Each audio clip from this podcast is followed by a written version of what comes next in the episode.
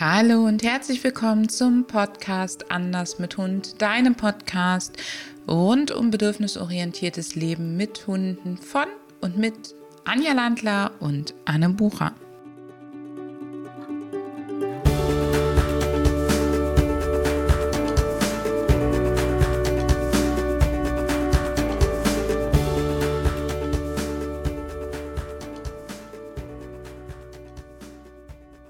Heute treffen wir uns hier mit dir zur zehnten Podcast-Folge von Anders mit Hund und es fühlt sich irgendwie noch total spannend und total, ähm, ja, besonders an, dass wir das tun. Wir haben ein kleines Jubiläum, Anne. Ein Mini-Jubiläum, zehn Podcast-Folgen. Und zur zehnten Podcast-Folge haben wir dich gebeten, uns Fragen einzureichen, denn wir haben uns überlegt, dass wir jede zehnte Podcast-Frage uns nur um deine Fragen drehen und widmen wollen.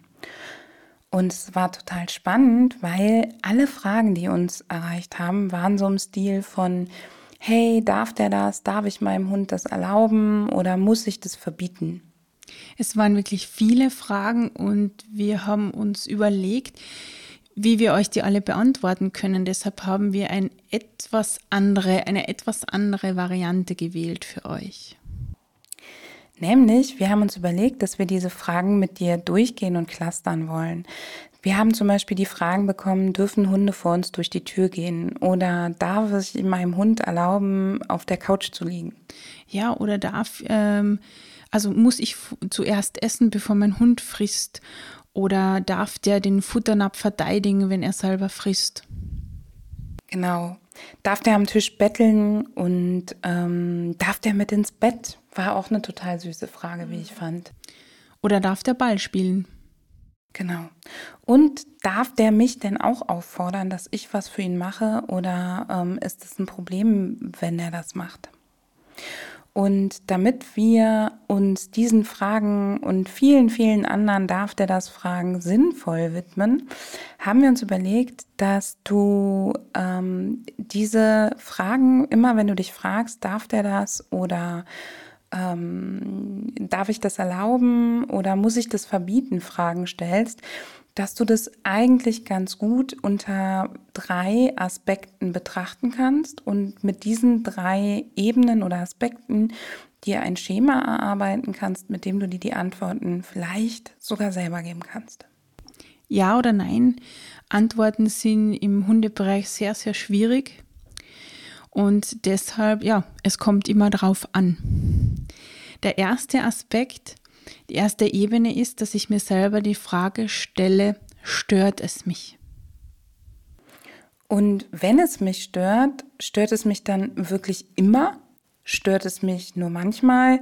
Stört es mich hin und wieder? Also ganz selten mal? Oder stört es mich eigentlich gar nicht? Und wenn ich diese Frage ganz klar mit einem Es stört mich immer beantworte, dann hast du schon die Antwort. Er darf nicht.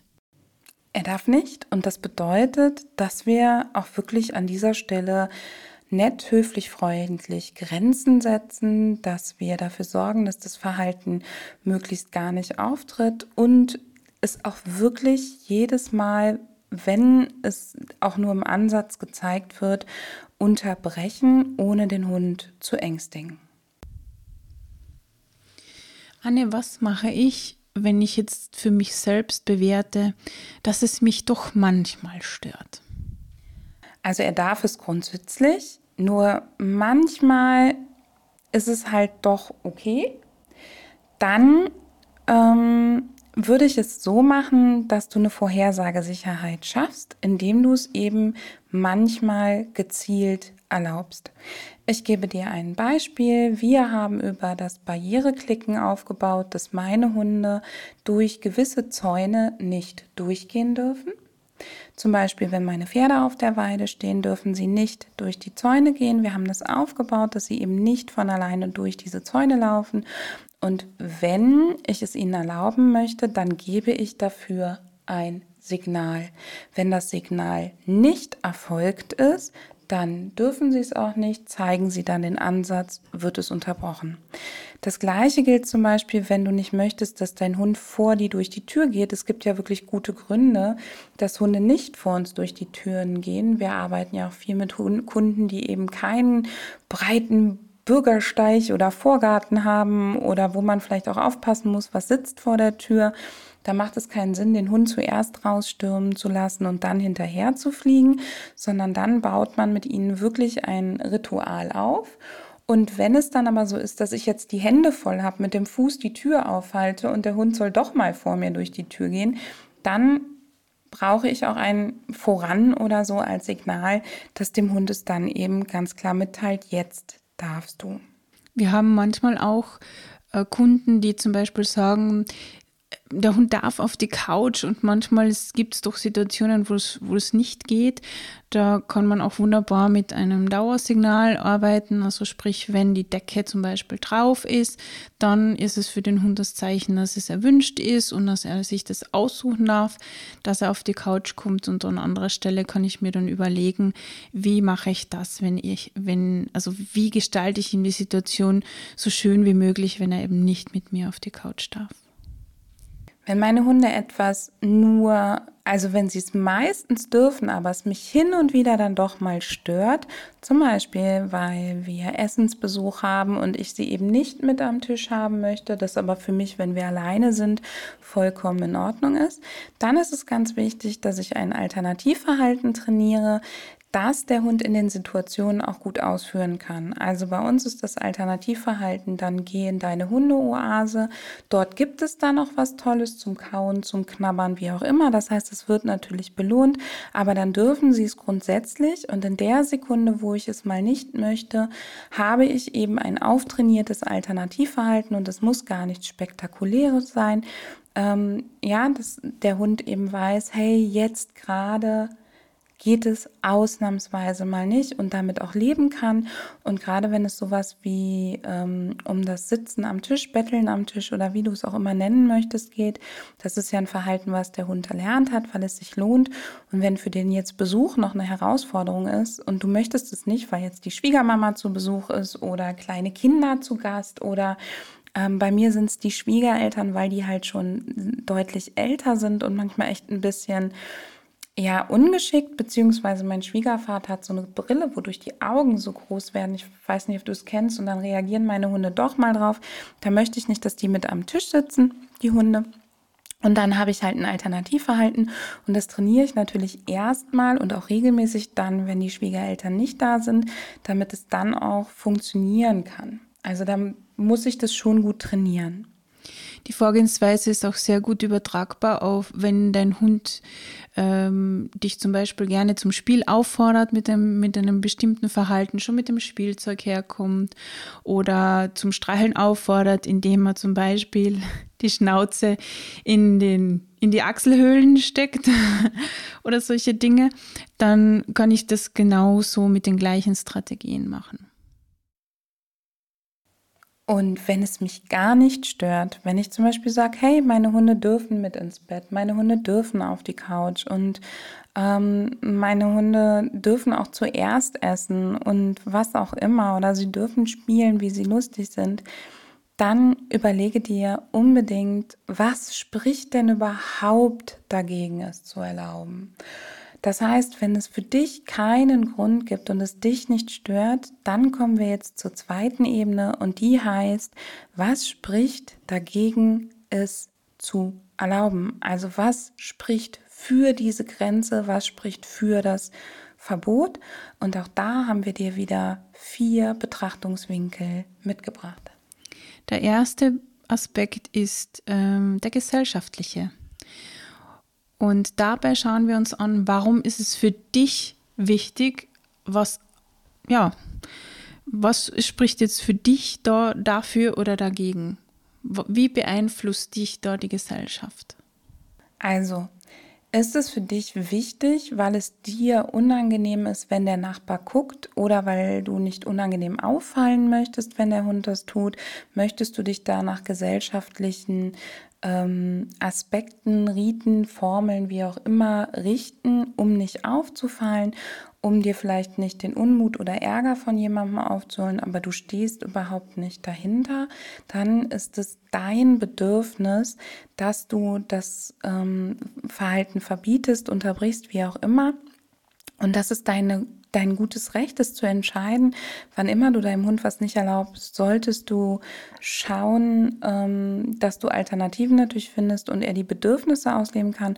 Aber wenn es rein der gesellschaftliche Aspekt ist, dann frag dich immer, warum beeinträchtigt mich das persönlich, dass die Gesellschaft das blöd findet? Als zweiten Punkt gibt es noch Gesetze, also juristische ähm, Probleme, die entstehen könnten. Das sollte man natürlich auch immer äh, ernst nehmen. Und da sollte man auf jeden Fall auch intervenieren und den Hund unterstützen. Definitiv, das finde ich ganz, ganz wichtig. Und ähm, bei juristischen Aspekten muss ich auch immer an das Thema der Straßenverkehrsordnung denken, weil vielen Leuten, äh, die zu mir ins Training kommen oder viele Trainer, die ich begleite, sagen dann, ja, ich habe jemanden im Training, der kann den Hund gar nicht halten oder so. Und in der Straßenverkehrsordnung steht zum Beispiel, dass wir nur Tiere führen dürfen, die wir halten dürfen. Und ich weiß, dass in Österreich zum Beispiel das Führen von Tieren, von Fahrzeugen aus, zum Glück untersagt ist. Ja. Und auch, dass ähm, das Verkehrsordnungsgesetz, so wie du das gesagt hast, ist ein wichtiger Punkt und auch das Tierschutzgesetz. Ich kann meinem Hund schlichtweg nicht erlauben, dass er dann den Hasen bis zur letzten Konsequenz jagt. Das ist verboten. Bei uns nicht nur bis zur letzten Konsequenz, sondern das Verfolgen von Spuren ist im Prinzip schon Wilderei, also das Hetzen lassen. Und das wäre für mich auch ein juristischer Aspekt. Dann aber auch, was gibt es sonst noch für Regelungen etc. Wenn du es im Hintergrund schnarchen hörst, dann weißt du, dass die Mini definitiv an unseren Füßen liegen darf und es selig genießt, dass wir heute diesen Podcast mal zusammen bei mir zu Hause aufnehmen. Der nächste Aspekt ist der ethische, moralische, der deiner Wertvorstellungen. Ähm, dazu gehört für uns auch ganz klar, bringe ich dafür mit jemanden in Gefahr, mich, den Hund oder jemanden anders. Und die Frage ist natürlich für mich persönlich sehr, sehr wichtig, weil in der Sekunde, wo ich damit bewusst oder gar willentlich jemanden in Gefahr bringe, möchte ich meinem Hund Dinge definitiv nicht erlauben. Da geht es mir genauso. Hast du denn ein Beispiel aus unseren Fragen, das du schon mal beleuchten möchtest?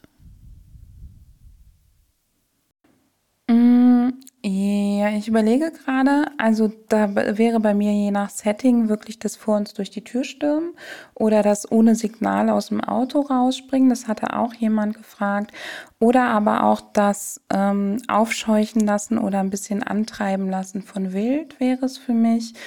Ähm, was ich, ähm, wo ich sehr kritisch bin, ähm, das sind so Sachen, wo ich sage, okay, da kommt jemand definitiv in Gefahr.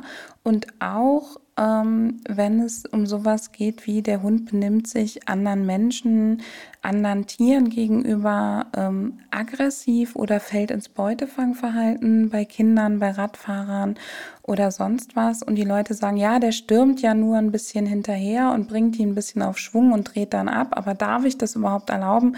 Und da bin ich halt bei, nee, das möchte ich nicht.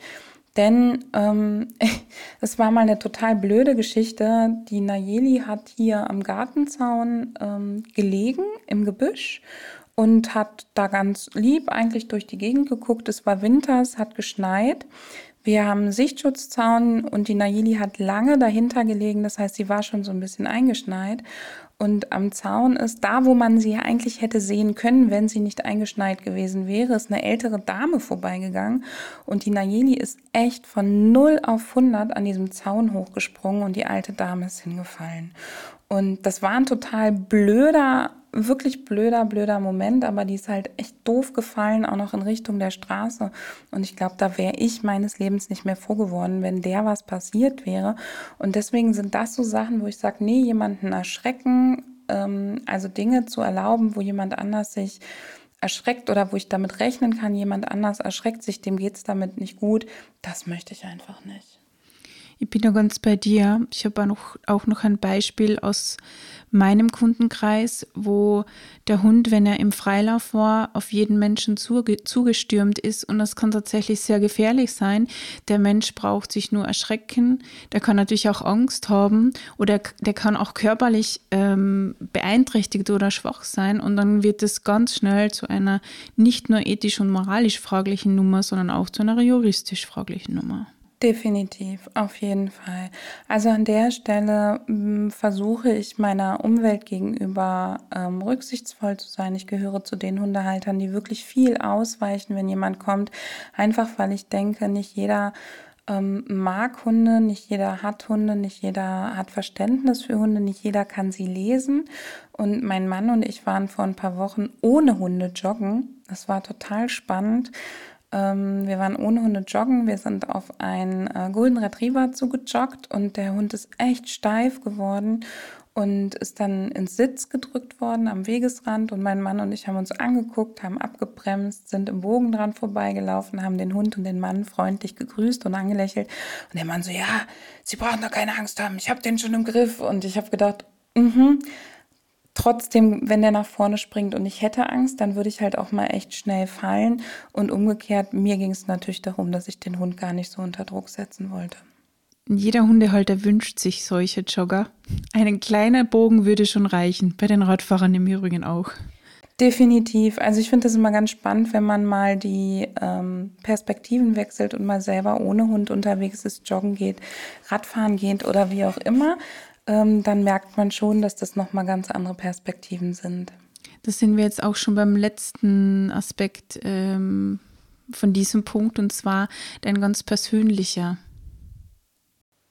Wenn sich etwas für dich nicht gut anfühlt, wenn du es fies oder eklig findest, weil du einfach sagst, boah, ne, wenn mein Hund sich auf meinem Kopfkissen putzt, das ist mir zuwider. Oder Mensch, ich fühle mich im Bett eh so eingeschränkt und mir ist es zu schmal. Oder hey, ich habe eine Dogge und die sabbert wie Sau, die will ich einfach nicht am Tisch haben. Oder was auch immer. Dann, ja, dann geh zurück auf Stufe 1 und sag, ja, es stört mich. Und dann trainiere eben Alternativen. Das ist an der Stelle ganz, ganz wichtig. Lass den Hund nicht hängen, versucht es nicht mit Ignorieren wegzukriegen, dadurch wird es nur robuster ähm, oder, oder äh, mit, mit äh, Methoden, die den Hund nur hemmen, sondern gib ihm einen Alternativen, denk auch drüber nach, welche Alternative würde dir gefallen und passt dir auch zur Motivation des Hundes. Und ich persönlich finde, du brauchst dich da nicht rechtfertigen, wenn du etwas selber als unangenehm betrachtest. Und das kann auch sein, weil du einfach nicht doof auffallen willst oder weil du vielleicht selber mal eine dumme Erfahrung gemacht hast und möchtest es nicht und du bringst deinem Hund das fair bei, dann ist das ganz, ganz, ganz alleine deine Sache.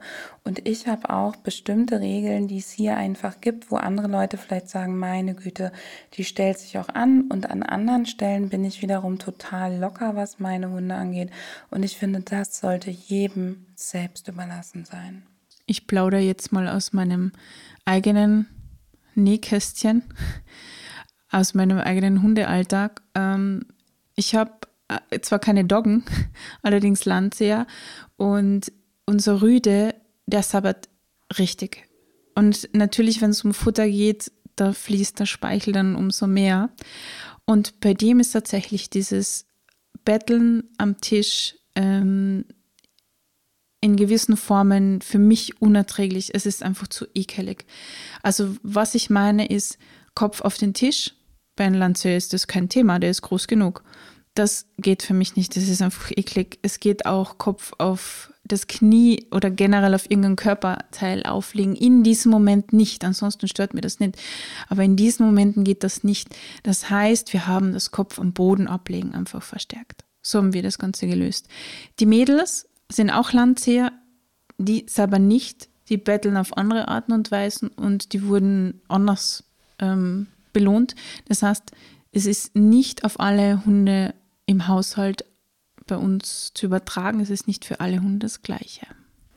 Und bei uns zum Beispiel, ich plaudere auch aus dem Nähkästchen, gibt es ganz viel vom Tisch, vor allen Dingen, wenn Besuch da ist. Und das stammt noch aus der Zeit, wo meine Hunde ein wirklich massives Problem mit Besuch hatten. Das heißt, es gibt, wenn Besuch da ist, viel vom Tisch. Und wenn ich möchte, dass meine Hunde ähm, sich vom Tisch zurückziehen oder eben das nicht möchten, dann gibt es entweder, wenn ich weiß, wie wenn die Anja gerade hier ist, dass es wirklich schwierig ist für sie vom Tisch fern zu bleiben, weil das doch so eine nette, nette, fütternde Tante ist und mit, mit der kann man so viel Quatschkram machen, dann bekommen sie ähm, entweder bekommen sie wirklich was und ich störe mich nicht dran oder sie bekommen ihre Wartedecken neben den Tisch und jeder bekommt seinen Ort oder ich bringe sie in die Hundeoase. Das heißt, ähm, ich kann da jedes Mal für mich neu die Regelung treffen. Wichtig ist, dass Sie das vorhersehen können und dass ich nicht genervt reagiere, weil ich vergessen habe, was zu machen. Du denkst dir schon im Vorfeld was aus, das finde ich nämlich in dem Fall ganz wichtig und stolperst nicht in die Situation rein, um dann ähm, einfach überhaupt zu reagieren. Genau. Wenn meine Schwiegereltern da sind, habe ich immer massig vorbereitete Sachen im Kühlschrank und im Hundeschrank, damit es einfach gut geht, weil ich nicht möchte, dass da was passiert. Und damit kommen wir zur dritten Ebene. Ne? Die ist mir super, super wichtig, weil ganz oft denken wir, ein Hund darf etwas nicht, weil uns das mal jemand gesagt hat. Wir das mal gehört haben, wir das mal gelesen haben. Und auch hier haben wir dir vier Punkte mitgebracht, anhand denen du hinterfragen kannst, ob das für dich überhaupt gilt. Der erste ist, überprüfe deine Quelle. Yes, ich finde es total wichtig. Ich habe letztens, ich glaube, in der Spektrum Wissenschaft ein total spannendes, ähm, ja, wie so eine Art Brettspiel zum Überprüfen von Studien gefunden und fand das total nett. Da war ein Kriterium für, sind Studien aussagekräftig? Gibt es in der Studie Zweifel? Werden Zweifel überhaupt erwähnt oder ist die total schwarz weiß. Und das wäre für mich der erste Punkt ähm, bei dem Überprüfe deine Quelle. Gibt es auch noch andere Stimmen? Also ist das eine sehr einseitige Quelle und sieht die Quelle das differenziert und hat vielleicht mit dir sogar Aspekte erläutert, A, B, C, D, E und verschiedene Perspektiven oder ist es rein schwarz-weiß im Sinne von, das macht man doch nicht. Ich war letzte Woche auf einer ganz netten Veranstaltung eingeladen als Vortragende und zwar bei einer Züchterin, die ihre Welpen, ähm, künftigen Welpenbesitzer oder künftigen Hundebesitzer eingeladen hat, ähm, bei denen ich die Fragen beantworten durfte, soweit sie vorhanden waren. Und fast jede Frage begann mit, du Anja, ich habe aber gehört das. Und meine Standardantwort wurde wirklich nach dem vierten Mal, aus welcher Quelle hast du das, überprüfe deine Quelle. Also gerade für Menschen, die neu sind als Hundehalter, als ähm, Familien, also als die einen Hund in die Familie kriegen, die ein neues Familienmitglied kriegen, ähm, sind diese, ich habe das mal gehört, ich bin spazieren gegangen, die hat mir gesagt, das und so weiter, eine, können eine starke Verunsicherung darstellen. Und so wie die Anne gesagt hat, ähm, schau dir einfach an, welche Quellen sind das? Sind das andere Hundehalter? Das sind oft Meinungen. Überprüfe es. Für mich war da ein total wichtiges Learning mit unserer Nayeli, ähm, die ja früher stark Futter verteidigt hat und auch andere Ressourcen, dass man mir halt damals gesagt hat, die muss sich den Futternapf wegnehmen lassen, die muss sich das wegnehmen lassen, das geht gar nicht anders. Und ähm, ja, ich habe dann da gesessen und dachte mir, Moment, wieso sagt er mir das? Also wieso sagt die Quelle mir das? Und habe dann angefangen, nach anderen Meinungen zu recherchieren und bin ziemlich zügig dahinter gekommen, dass es eben auch andere Meinungen gibt. Ähm, zum Beispiel die Meinung, stopp, wenn ich dem Hund etwas gebe, das Futter gebe und ich gebe ihm seinen Napf, dann gibt ihm das Sicherheit, wenn er weiß, das ist seins und das darf er auch auffressen und das darf er auch in Ruhe fressen und dann braucht er das auch nicht nicht wegschlingen und er braucht nicht mit mir konkurrieren, wenn er weiß, dass er das nicht darf. Und natürlich habe ich nicht gewollt, dass die Nayeli ihren Futternapf irgendwie massiv verteidigt, aber sie brauchte sich den auch nicht wegnehmen lassen. Wir haben dann mit ihr trainiert, dass wir dran vorbeigehen dürfen, dass wir den leeren Napf wegräumen dürfen, dass wir ähm, umgekehrt ihr auch mal Futter in anderer ähm, Situation wegnehmen dürfen, wenn sie etwas für Futter gehalten hat, wo wir anderer Meinung waren ähm, beziehungsweise dass wir es ausspucken, liegen lassen und weitergehen können. Das war unser erster Schritt, dass ich es also gar nicht in die Hand nehme, sondern sie spuckt es aus und wir gehen dann zusammen weiter. Und solche Sachen, das haben wir trainiert. Aber da war es halt wirklich so, dass meine Quelle hat das einfach schwarz-weiß gesehen.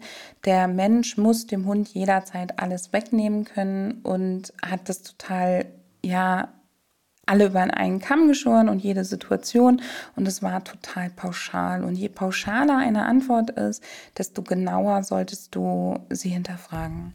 Da sind wir auch schon beim nächsten Punkt. Du sagst, hat er alle über einen Kamm geschoren.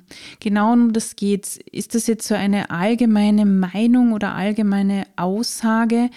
Ähm, oder war das kontextspezifisch? Das sollte ich auf jeden Fall überprüfen total wichtig, wenn wir unsere Calls von unserem Jahresprogramm haben, wo wir ja mehrere Hundehalterinnen betreuen und sich die Leute auch, ähm, wir machen in der Regel so vier bis sechs Calls im Monat, das heißt, es treffen sich sozusagen verschiedene Staffeln, dann müssen wir halt auch immer wieder betonen, zum Beispiel diese Anleitung, diese Anregung, die galt jetzt wirklich nur für das Team, ähm, nicht allgemein, weil das definitiv eine Anleitung ist, die sich auf diesen Kontext bezieht und wir halt immer wieder erleben, dass das, was wir sagen, gerne dann so ein bisschen aufgeschnappt, mitgenommen und dann als allgemeingültig äh, gesehen wird. Und das ist total menschlich, dass wir uns nach Regeln, Rezepten und einfachen Lösungen sehen.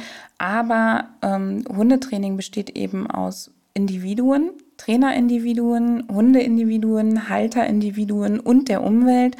Und da ist es ganz wichtig, dass du hinterfragst und prüfst, ob es sich um eine allgemeine Meinung, ob es sich um wirklich eine ähm, kontextspezifische Aussage auf dich oder ob es sich um was ganz anderes handelt und du das sozusagen in deinem Kopf schlicht und ergreifend auf dich bezogen hast. Und alles drei ist total verständlich und normal. Ja, und dann äh, kommt irgendwann nach drei Monaten, einem Jahr, 15 Monaten die Frage, ja, aber du hast mir doch vor drei Monaten, 15 Monaten oder was auch immer gesagt, das. Und das ist auch so ein Punkt. Das heißt, überprüfe immer, in welcher, von welcher Ausgangssituation wurde da ausgegangen. Das heißt, Punkt 3 ist, hat sich die Ausgangssituation für dich, dein Hund oder die Umwelt seit, aber das macht man noch nicht, das hat man mir mal gesagt, sozusagen verändert. Ich wäre früher nie auf die Idee gekommen, dass die Mini vor mir aus der Haustür darf und das vielleicht noch ohne Geschirr. Ich wäre nie auf die Idee gekommen, dass die Mini überhaupt das Bedürfnis hat, zu uns ins Bett zu gehen. Dann haben wir erstmals mit ihr trainiert, dass wir ihr auch sagen dürfen, dass sie wieder runtergeht. Und dann haben wir wieder mit ihr trainiert, dass sie, äh, oder dann, dann war es eigentlich fertig. Und die Ausgangssituation verändert sich. Und das gilt zum Beispiel ja auch zum Thema Miteinander spielen. Also, ähm, wenn ich zum Beispiel einen Hund habe, der das ganz selten tut, so wie die Mini eigentlich nie auf die Couch oder ins Bett gekommen ist, weil sie so Angst vor uns hatte, ähm, wenn der Hund ganz selten mich auffordert und der kommt dann mal, dann ist halt die Frage, hey, will ich da wirklich Nein sagen? Oder sage ich, im Moment, wenn er kommt, gehe ich jedes Mal darauf ein. Und dann kann es sein, dass das, du das total cool gefördert hast und dass man dann sagt, so, und jetzt ist der Zeitpunkt, wo der Hund lernen darf, dass das eben nicht immer geht.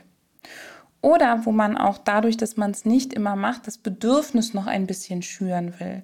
Und dann verändert sich die Anleitung und dann kommt vielleicht ein, und jetzt gehen wir nicht mehr jedes Mal darauf ein.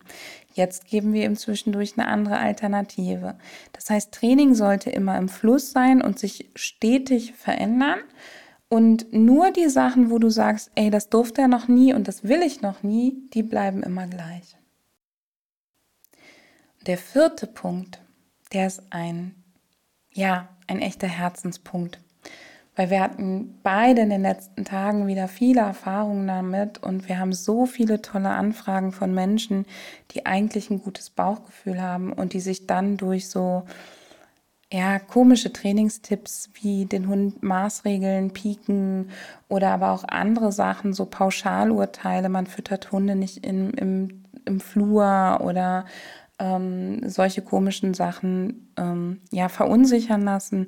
Bitte, bitte, bitte Prüfe bei jeder Aussage für dich, ob sie Sinn macht und ob sie für dich Sinn macht, wenn du sie aus verschiedenen Blickwinkeln und Perspektiven durchleuchtest. Ihr seid ein individuelles Team, dein Hund ist ähm, eine Persönlichkeit, du bist eine Persönlichkeit und ihr dürft in dem Fall eure eigenen Regeln machen und diese dürfen sich auch von Zeit zu Zeit ändern. Das heißt, horch da unbedingt richtig gut in dich rein, fühlt es sich gut an, macht es für dich Sinn und kannst du vielleicht eine, wenn es sich nicht gut anfühlt, gibt es vielleicht eine Perspektive, aus der es für dich wirklich Sinn macht und sich doch noch gut anfühlt oder eben nicht. Wir danken dir, dass du auch diese zehnte Folge gehört hast. Wir freuen uns super, wenn du diesen Podcast abonnierst, wenn du uns ähm, auf unseren Kanälen folgst. Und wir sind Riesenfans von 5-Sterne-Bewertungen, zum Beispiel bei den Apple Podcasts, aber auch auf unseren äh, Facebook-Seiten, bei Google oder wo auch immer wenn wir dein Feedback bekommen und deine Wünsche, macht uns das glücklich. Und in diesem Sinne wünschen wir dir alles Liebe, alles Gute und wir freuen uns, wenn du uns Feedbacks da lässt. Das darfst du definitiv. Hör mal wieder rein.